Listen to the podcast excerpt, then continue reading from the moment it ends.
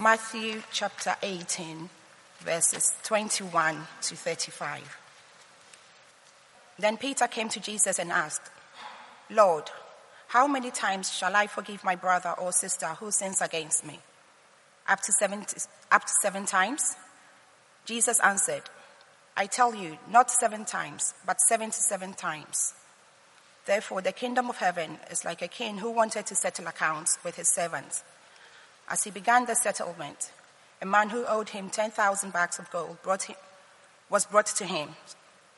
Since he was not able to pay, the master ordered that he and his wife and his children and all that he had be sold to repay the debt. At this, the servant fell, fell on his knees before him. Be patient with me, he begged, and I will pay back everything. The servant's master took pity on him, cancelled the debt, and let him go. But when the servant went out, he found one of his fellow servants who, had, who owed him a hundred silver coins. He grabbed him and began to choke him. Pay back what you owe me, he demanded. His fellow servant fell on his knees and begged him, Be patient with me, and I will pay it back. But he refused. Instead, he went off and had the man thrown into prison until he could pay the debt. Then, when the other servants saw that what had happened, they were outraged and went out and told their master everything that had happened. Then the master called the servants in. You wicked servant, he said. I cancelled all the debt you, owe because you begged me. Shouldn't you have had mercy on your fellow servants just as I had on you? In anger, his master handed him over to the jailers to be tortured until he should pay back all he owed. This is how my heavenly Father will treat each of you unless you forgive your brother or sister from the heart. So that's 1 Corinthians 13. If I speak in the tongues of men or of angels, but do not have love, I'm only a resounding gong or a clanging cymbal. If I have the gift of prophecy and can fathom all mysteries and all knowledge, and if I have a faith that can move mountains, but I do not have love, I am nothing. If I give all I possess to the poor and give over my body to hardship that I may boast, but do not have love, I gain nothing. Love is patient, love is kind. It does not envy, it does not boast, it is not proud. It does not dishonor others. It is not self seeking. It is not easily angered. It keeps no record of wrongs. Love does not delight in evil, but rejoices in the truth. It always protects, always trusts, always hopes, always perseveres. Love never fails. But where there are prophecies, they will cease. Where there are tongues, they will be stilled. Where there is knowledge, it will pass away. For we know in part and we prophesy in part. But when completeness comes, what is in part disappears. When I was a child, I talked like a child, I thought like a child, I reasoned like a child. When I became a man, I put the ways of childhood behind me. For now we see only a reflection as in a mirror. Then we shall see face to face. Now I know in part, then I shall know fully, even as I am fully known. And now these three remain faith, hope, and love. But the greatest of these is love. This is God's word.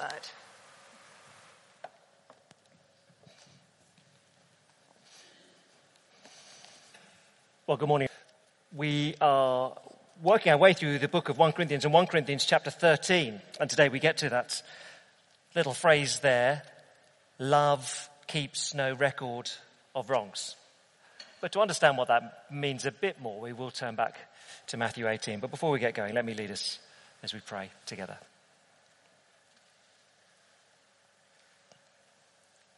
Our great God and Father, we thank you that we, we come to you as one who is very much in the business of forgiveness. We find that hard. Uh, there may be uh, amongst us this morning uh, things that we're just irritated by and haven't let go. There may be very deep hurts that we can't let go. But Father, you are the one who is able to forgive all things through the Lord Jesus Christ. Help us understand more of what that means in order that we might be like him. We ask it in Jesus' name's sake. Amen. Now, like many, once a month I get a bank statement and uh, it gets a cursory glance when the bank statement comes through the post. And uh, just a cursory glance and you think, hmm, disappointingly small, and then you uh, put it away. Or, you may get a credit card statement and you, again, normally a more cursory glance and hmm, disappointingly large. Uh, and then you put that away. Uh, and we don't really, well, certainly I don't engage deeply, deeply with these things. And then every so often my bank very kindly, no doubt out of the goodness of their generous hearts, uh, my bank uh, send me a text and says, oh, just to let you know, you're over your limit. Well, that's kind of them, I guess, in, in some senses. Now, at that moment in time, I will go and reach for a statement online and I will investigate that statement and I will find where the record of wrongs is in that particular statement. And uh, which of the, there are only two card holders, which of the two of us? and my memory is not good, and often it is me. Love has no record. So 1 uh, Corinthians 13 and verse 5 love keeps no record of wrongs. For those who know such things, it's an accounting term, logizomai. Uh, it's quite an important Bible word, you'd have to say. Uh, early in the year, we looked fundamental truth in Romans 3 and 4. Uh, our faith in Jesus Christ is counted as righteousness, is counted, is uh, reckoned, is, you might say here, recorded as. So here's an accounting term. Love doesn't have a mental book a mental list in which it scribbles down. 21st of May, 1981. Alistair Barron said this to me, you know. 19th of December, 2005. Maggie Plant said this to me. It doesn't keep a record. There is, oh, I'm sorry about that. Um, did we know one another in 1980? Oh, I don't think we did. The, um, uh, it has no mental book. There's no mental list. Now that is hard sometimes. I guess you and I know instinctively when someone wrongs us, we treat it a little bit like, well, a good cameraman at a football match. We slightly replay it from seven different angles. Let's just make sure we've really understood how awful they were to me this morning, and we replay it and we replay it. And uh, our favorite angle is the super slow mo. We really go through it to understand quite how annoying or bad someone had been. Or it's a bit like a scab. Something done, someone does something wrong to us, uh, and there's a little wound. But we keep returning to the scab and keep picking it and picking it. And so eventually there's a sort of permanent mark because we just won't let it go. And we can be like that in our memories. Someone wrongs us, and we just replay it and replay it and replay it until there's a sort of channel or groove in our minds that scars us. But love does not do that. Love keeps no record of wrongs. Now, if you're joining us just for today, uh, we've slowed uh, right down in our study of the scriptures in this chapter, 1 Corinthians 13, and we're spending a few weeks here. And uh, these just 13 verses which you may or may not have heard before. You may or may not have had them read at a wedding or such a thing. But Paul essentially uh, talks about the necessity of love in 1 to 3. He talks about the permanence of love at the end of the chapter 8 to 13. But these middle verses, verses 4 to 7, you get a definition of love. Although that might be a slightly misleading term. Because when Paul says love is patient, love is kind, it does not envy, does not boast, it's not that he's gone out a blank sheet of paper and thought, well, how do I define love in the abstract? It's not that. You might think if he'd done that, he'd have gone for something like sacrifice. God demonstrates his love for us in this while we're still sinners, Christ died for us. That sort of, that sort of sense of love. Because what Paul is doing here is not defining love, but he's applying it into a church which is not very kind or loving. He's already told them earlier in this letter that they are proud, chapter 4, jealous, chapter 3, arrogant, chapter 4, boastful, chapter 5. They lack forgiveness in chapter 6. They're puffed up with pride, chapter 8. On and on it goes. So when he says here, love is patient, and you are not. Love is kind, and you are not. Love keeps no record of wrongs, and golly, you do. That's the point uh, of what he's saying. Now, these, uh, these four verses, verses four to seven, this application, uh, if you've been here, we said probably about a third of them deal with the whole area of pride. So love is pay, uh, love, uh, excuse me, doesn't boast, isn't proud, doesn't dishonor others. About a third of them with pride. You might say about a third of them deal with perseverance and keeping going. So love is patient, it always protects, it always perseveres. But then you've got another third or so which seem to stand out on their own. And here is one of them love keeps no record of wrongs. Love, to express it positively, forgives. Love forgives. Now, we could trace that theme through the letter of 1 Corinthians, but I think for our purposes today, do turn back with me to Matthew chapter 18 on page 985. Because Jesus tells a very helpful story about the nature of forgiveness and how you can forgive. Before we jump in there, let me just, I just want to throw out the, the two little caveats on this thing of forgiveness probably the, the, two questions I think I get asked most about uh, more than anything else. Uh, let me just throw them out. One, forgiveness is both a, a decision and a promise. So someone offends you. You can't wait until you feel like forgiving them. You're commanded to forgive if you're a Christian. And so if someone offends you greatly this morning, you need to resolve and decide, I forgive them and promise that I'll forgive them again when I remember it tomorrow. So you forgive someone today, and then tomorrow morning you think, golly, they really were rude, weren't they? You forgive them again. And on Wednesday you think, you know what, the more I think about that, no, I forgive them again. That's forgiveness. It's a decision, you do it. But it's hard, isn't it? And these things keep bubbling up. Yeah, yes, you just keep on doing it. You've promised to do that. Okay, it's a promise. And, uh, sorry, a decision and a promise. That means you can get on with it straight away.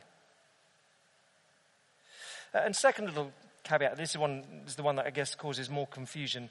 Forgiveness doesn't remove consequences. So maybe you lend your car to someone, and every time you lend your car to someone, it comes back with a bump, or the bumper is missing, or a window is missing and smashed. Every time you lend it to someone, it comes back with a massive dent or something smashed. And um, you say, Look, I forgive you, and you pay the damages. And the fourth time, I forgive you, you pay the damages. At some point, you get to the point where you say, Look, I forgive you, I've paid for it, but you're not driving my car again. You need to go and have some lessons. You see, there is a difference between forgiveness and there's still consequences to, to that. Eh, there may be some outcome, or more seriously, and this is where it cuts, I think, in these sort of arenas or issues. A man whose wife has an affair and he says to her, I forgive you. But it will take time for trust to rebuild between us. And she says, Well, if you've forgiven me, you'll trust me. Well, it doesn't quite work like that emotionally. There's forgiveness. I'm not going to bring it up. I'm not going to bring it, I'm not going to repeat it. I'm not going to mention it again. But we're back to like when we were dating in terms of trust. It's got to rebuild a little bit. And that's just fair and normal ask about them later if you, if you, if you desire. Okay, Matthew chapter 18. It's uh, towards the end of a section uh, when Jesus has been uh, describing discipleship, what it looks like to be a member of his kingdom. Uh, as it happens in all five major sections of Matthew's gospel, the, the last story or the last incident is always uh, one which shows, is, has division in it it shows the nature of true and false discipleship. Every section of Matthew's gospel tends to end on that, and, and, this one does too. Look, if you can't forgive, are you really a believer? Is where he's going to go with it. But let's work our way through. Chapter 18 and verse 21. Peter came to Jesus and asked, Lord, how many times shall I forgive my brother or sister who sins against me? Up to seven times? Well, the scholars will tell you that the sort of standard consensus of the rabbis of the time was it was, it was good to forgive people three times. That was what was really expected of you. So Peter, you know, he's been learning one or two things from Jesus, so uh, there's no obvious immediate conversation before this, as it were. So Peter comes up to Jesus and says, "So, uh, shall I forgive someone seven times?" Pretty good, huh? Uh, you know, the rabbis say three, but I'm, I'm on it. I'm, I'm, sort of thinking in those terms. I, maybe that sort of sense to it. And Jesus says, I tell you, not seven times, 77 times.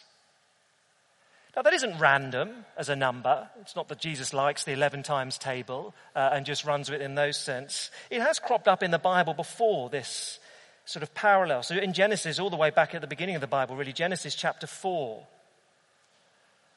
God has promised Cain that he would protect him. And if anyone tries to do anything wrong to Cain, he will defend him or, or, or, or retaliate seven times so no one touches Cain.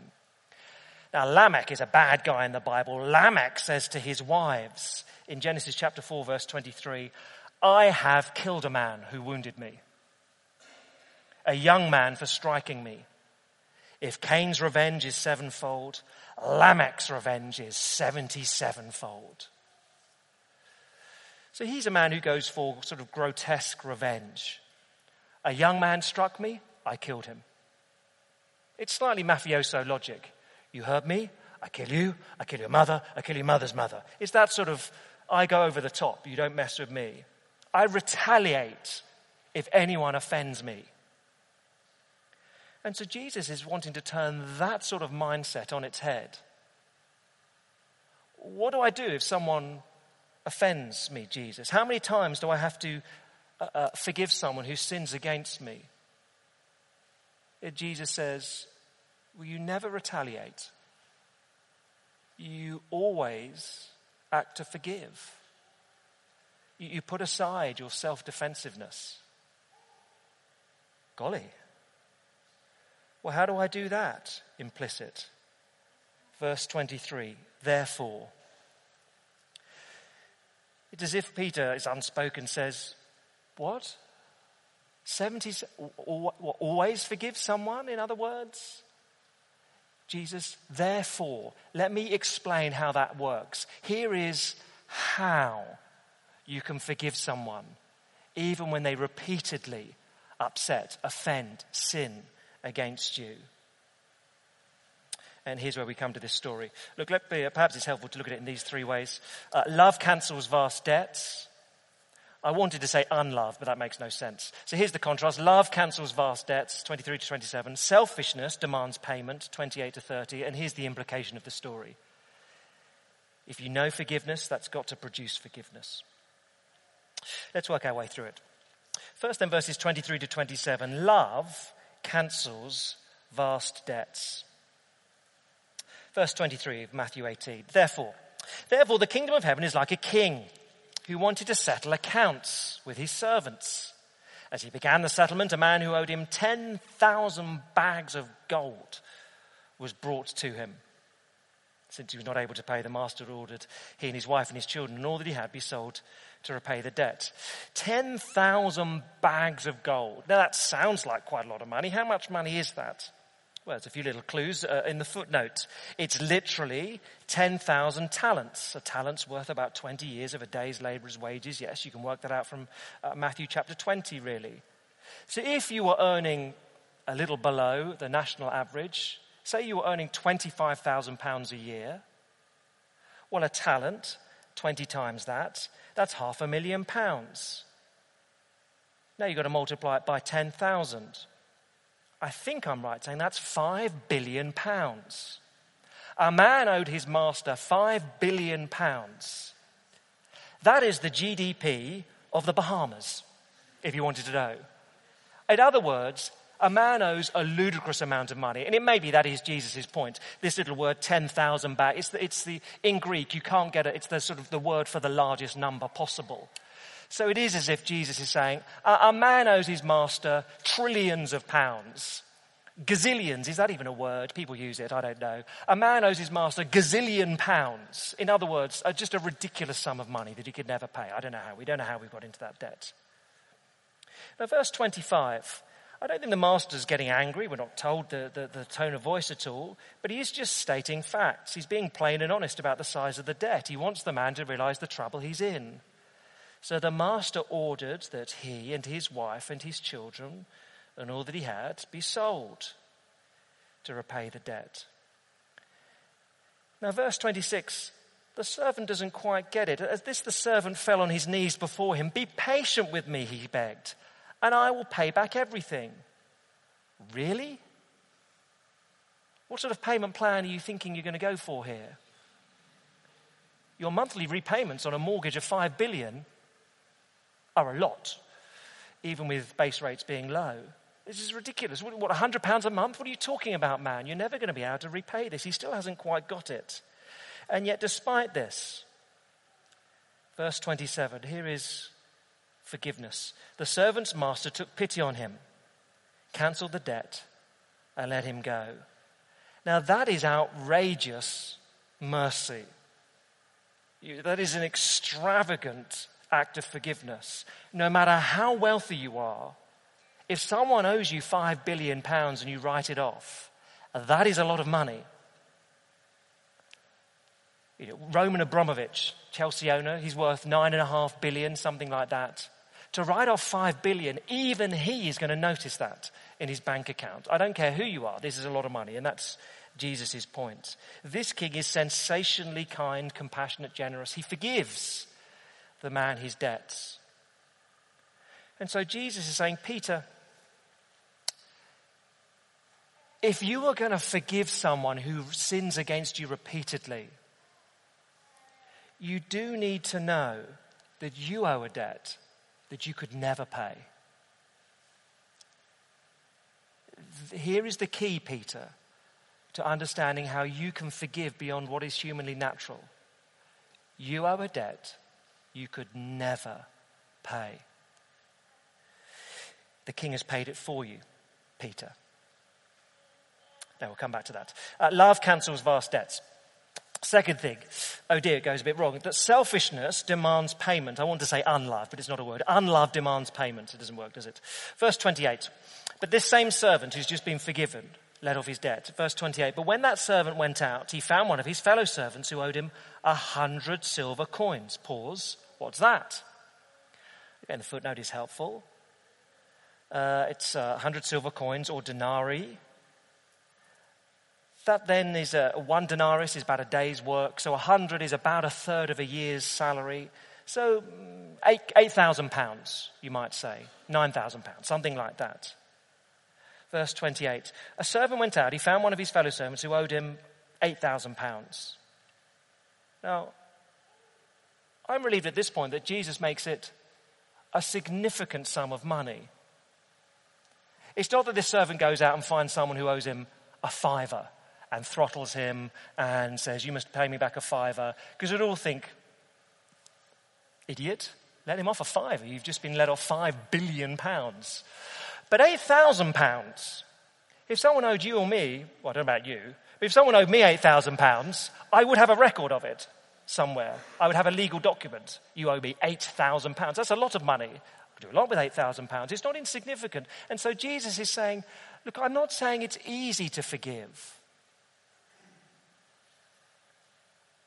when someone has wronged you, there is, there is pain there. Very glad he puts a significant sum. He's not saying that forgiveness is easy. But the nasty servant, well, he shows no patience. So, verse 28, he grabbed him, began to choke this other guy. Pay me back what you owe me, he demanded. His fellow servant fell to his knees and begged him, Be patient with me and I'll pay it back. But he refused. Instead, he went off and had the man thrown into prison until he could pay the debt. Well, that's very striking. Look at the language, verse 28. Sorry, verse 29. He fell to his knees, begged him, Be patient with me. Isn't it striking? This is exactly what the nasty servant had done in verse 26. Fell on his knees. Be patient with me, he begged. And you might have thought that a little bell would go off in this nasty servant's head. Hold on a minute. He's doing what I did 10 minutes ago. And I was let off 5 billion. You would have thought the little bell goes off at his head, but he's forgotten. He's not dwelling on what's happened to him. It's just this thing in front of him, the debt in front of him. He demands payment. Now look, let me try and ground that a little bit. What does, what does that look like? What does it look like keeping a record of, of wrongs, not forgiving for, for you and for me? Well, look, here's a sort of common scenario ish. A wife criticizes her husband in public, in front of a few others, puts her husband down. That is not a good thing to do. Later on, they get home, and the husband says, Do you know what you said in church in front of everyone else? That is typical of you. That is what you always do. Do you remember the time two years ago when you humiliated me in front of your parents? Do you remember that? Do you remember the time, even on our wedding day six years ago, where you were a little unkind publicly? And the wife says, So what? Two years ago? Six years ago? What, what are we, sorry, what are we, what are we talking about here? Now, what has happened there? Well, he was hurt at some time in the past, six years ago, two years ago. And he's replayed those things in his mind.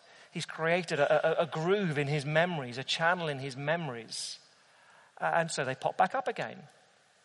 And he wants her to feel the pain. He wants to retaliate. He has clearly kept a record of wrongs. And now he says, Right, now you've wronged me again. There's the list. And out he brings his list of all these things that have happened. Because what happens if, if you keep a list of wrongs that someone has done against you, whenever they do anything that annoys you, out comes the list. You, you view people through a certain prism or lens. So, uh, uh at work, at some point this week, your boss, a client, whatever it is, uh, your boss says, uh, you'll say, you make a suggestion, and he sort of blanks you and ignores it. But you've kept a record of every time he's done that in the past. So you say, that is so typical of you. You are arrogant. Well, that might be true. Or he may just at that moment have been thinking, Did I turn the oven off this morning?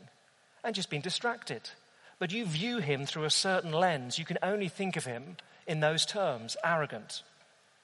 Let me try to give you a, a, a visual picture. The EU, and the blessed referendum uh, that uh, dominates the, the, media with its erudite discussion of, uh, of uh, which war happens first, etc., etc. Now, every so often, I've even been reading these, these accounts, of course, uh, people will say, well, we'll be a bit like Norway.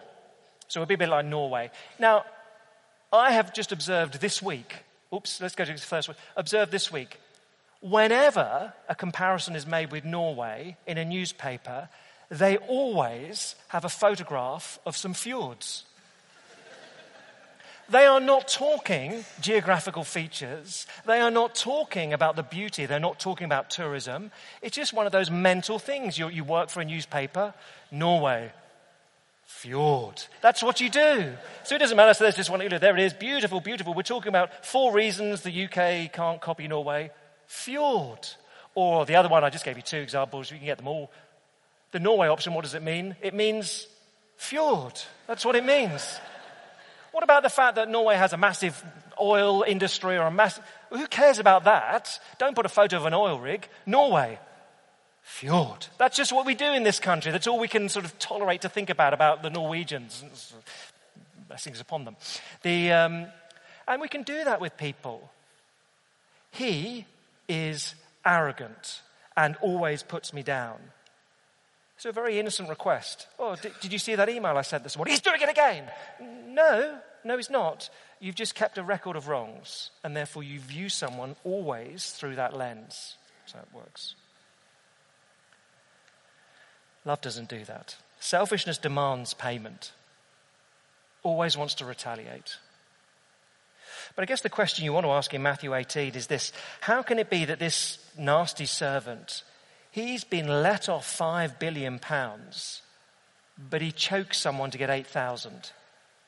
How do you, how do you do that? What's gone so wrong here? And Jesus' answer is he never understood what it meant to be forgiven in the first place. So 31 to 35, here's the implication of it knowing forgiveness must produce forgiveness. Verse 31. When the other servants saw what had happened, they were outraged, and they went and told their master everything that had happened. And the master called the servant in, and here's the diagnosis. You wicked servant, he said, I cancelled all that debt, five billion pounds of yours, because you begged me to. Shouldn't you have had mercy on your fellow servant, just as I had on you? Shouldn't that have affected you? You've acted as if you have no idea how kindly you've been treated.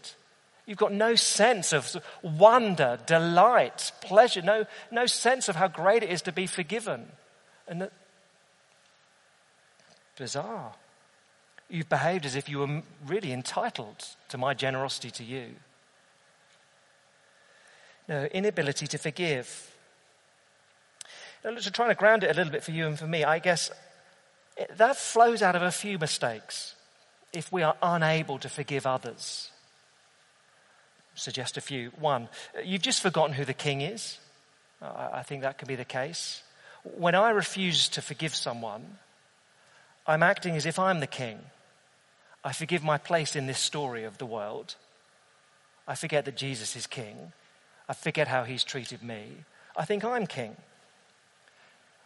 Whereas if I remember who he is, I live in his kingdom, that does change everything. You've got to remember whose kingdom it is. Uh, a second thing, maybe you focused on the wrong debt. And that's easy to do. The, the debt that you and I owe God because of our selfishness, our sin, our rejection of Him is vast. But it is over there. It's, it's sort of eternal. It's future.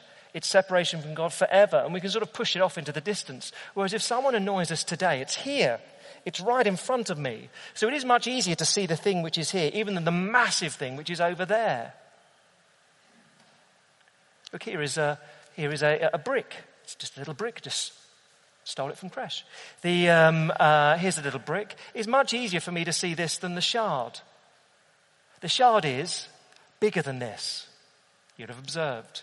But it's not here in front of me. Of course, that's part of it, isn't it? But the third thing, of course, the most important, or most common thing, I guess, for you and for me, if we're struggling to forgive, we've just never understood or dwelt upon the size of our debt before God.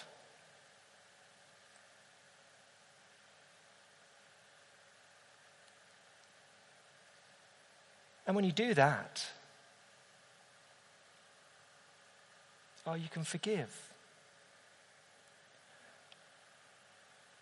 When we understand that how we've treated him is terrible.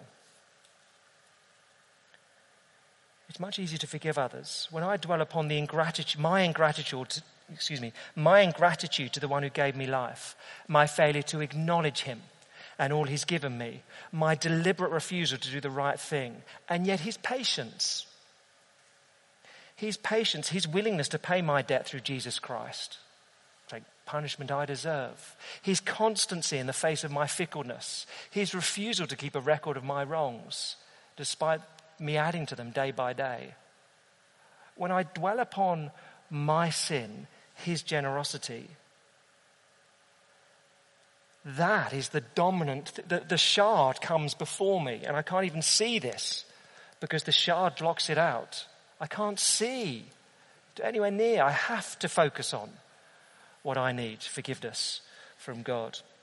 Let me try and give you one illustration and we're, we're done really. Look, I'm sure there are many, many times, you might be able to list them if you can, keep no record, stop it. But uh, there are many times when I've been silly and I've been petty and not forgiving people. There is actually one incident in my life that stands out for me, and of course there's a danger in repeating it that I sort of stir things up again, but let me do it for the sake of clarity.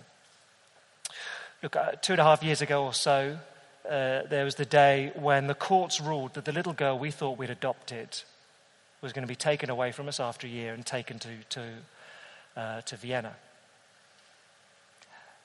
Now, having this girl had lived with us for a year, we thought she was our daughter. It was devastating, as some of you will know, just devastating. As soon as the court registered its verdict and I was told, I told my three closest friends. Two of them phoned me within the next couple of minutes, left messages if one was on the phone. The other didn't phone. The other didn't write. He didn't visit. And actually, in the middle of our pain at that moment, his betrayal of 20 plus years of friendship was almost the most painful thing in the whole scenario. I was so angry with him. And to my enormous shame, and this is a hope, this is a horrible thing for a Christian minister to admit, really, it was a year before I could pick up the phone to him. And he sort of hadn't contacted me because he knew he'd done wrong and he was a bit embarrassed, so never picked up. It was a year. That's terrible. No, actually, it was. A, it felt like a big deal. It felt like a big betrayal. But what happened at the end of the year? Well, I started to do practically in my heart what I knew cognitively in my head. I need to focus not on his sin towards me, his betrayal of our friendship. I just, I need to focus on my betrayal of God, my ongoing betrayal, in one sense, of Jesus Christ as I declare him my Lord and yet still do things day by day that he would disapprove of, of course, he would call sin. And then you think, okay, okay, I have been shown wonderful kindness, forgiveness. I, I can do that. There is an ultimate sense to Jesus' words here, verses 34 and 35. In anger, the master handed him, the, the wicked servant, over to the jailers to be tortured until he could pay back all he owed. And this is how my heavenly Father will treat you, unless you forgive your brother or sister from your heart. Look, there's an ultimate sense. An inability to forgive suggests that you've never really understood the forgiveness that God offers in Jesus Christ. You've just not understood it, ultimately. Jesus would say elsewhere, Blessed are those who are merciful, they will be shown mercy. Here he says, Unblessed are those who are unmerciful. You don't understand, you don't, if you can't show forgiveness, you don't really know it. Let me be clear. He's talking not about a precondition. You don't have to forgive everyone before you become a Christian. It's an after condition. If you're a Christian, you will be able to forgive. Please hear me clearly on that. Don't say, I cannot forgive this person who wronged me in the past. Therefore, I cannot become a Christian. No, become a Christian, and God will give you the power to forgive. That's how it works. But if you're a Christian and you're struggling to forgive someone, something, you need to look at the size of your debt before the Lord. Understand the size of your debt, the size of God's mercy that gives you a power to forgive that is bewildering, surprising perhaps even to you. When we dwell on our sin before the Lord, when we dwell upon his generosity in coming down in the Lord Jesus Christ and paying all our debt, we can forgive others. Let me lead us in prayer.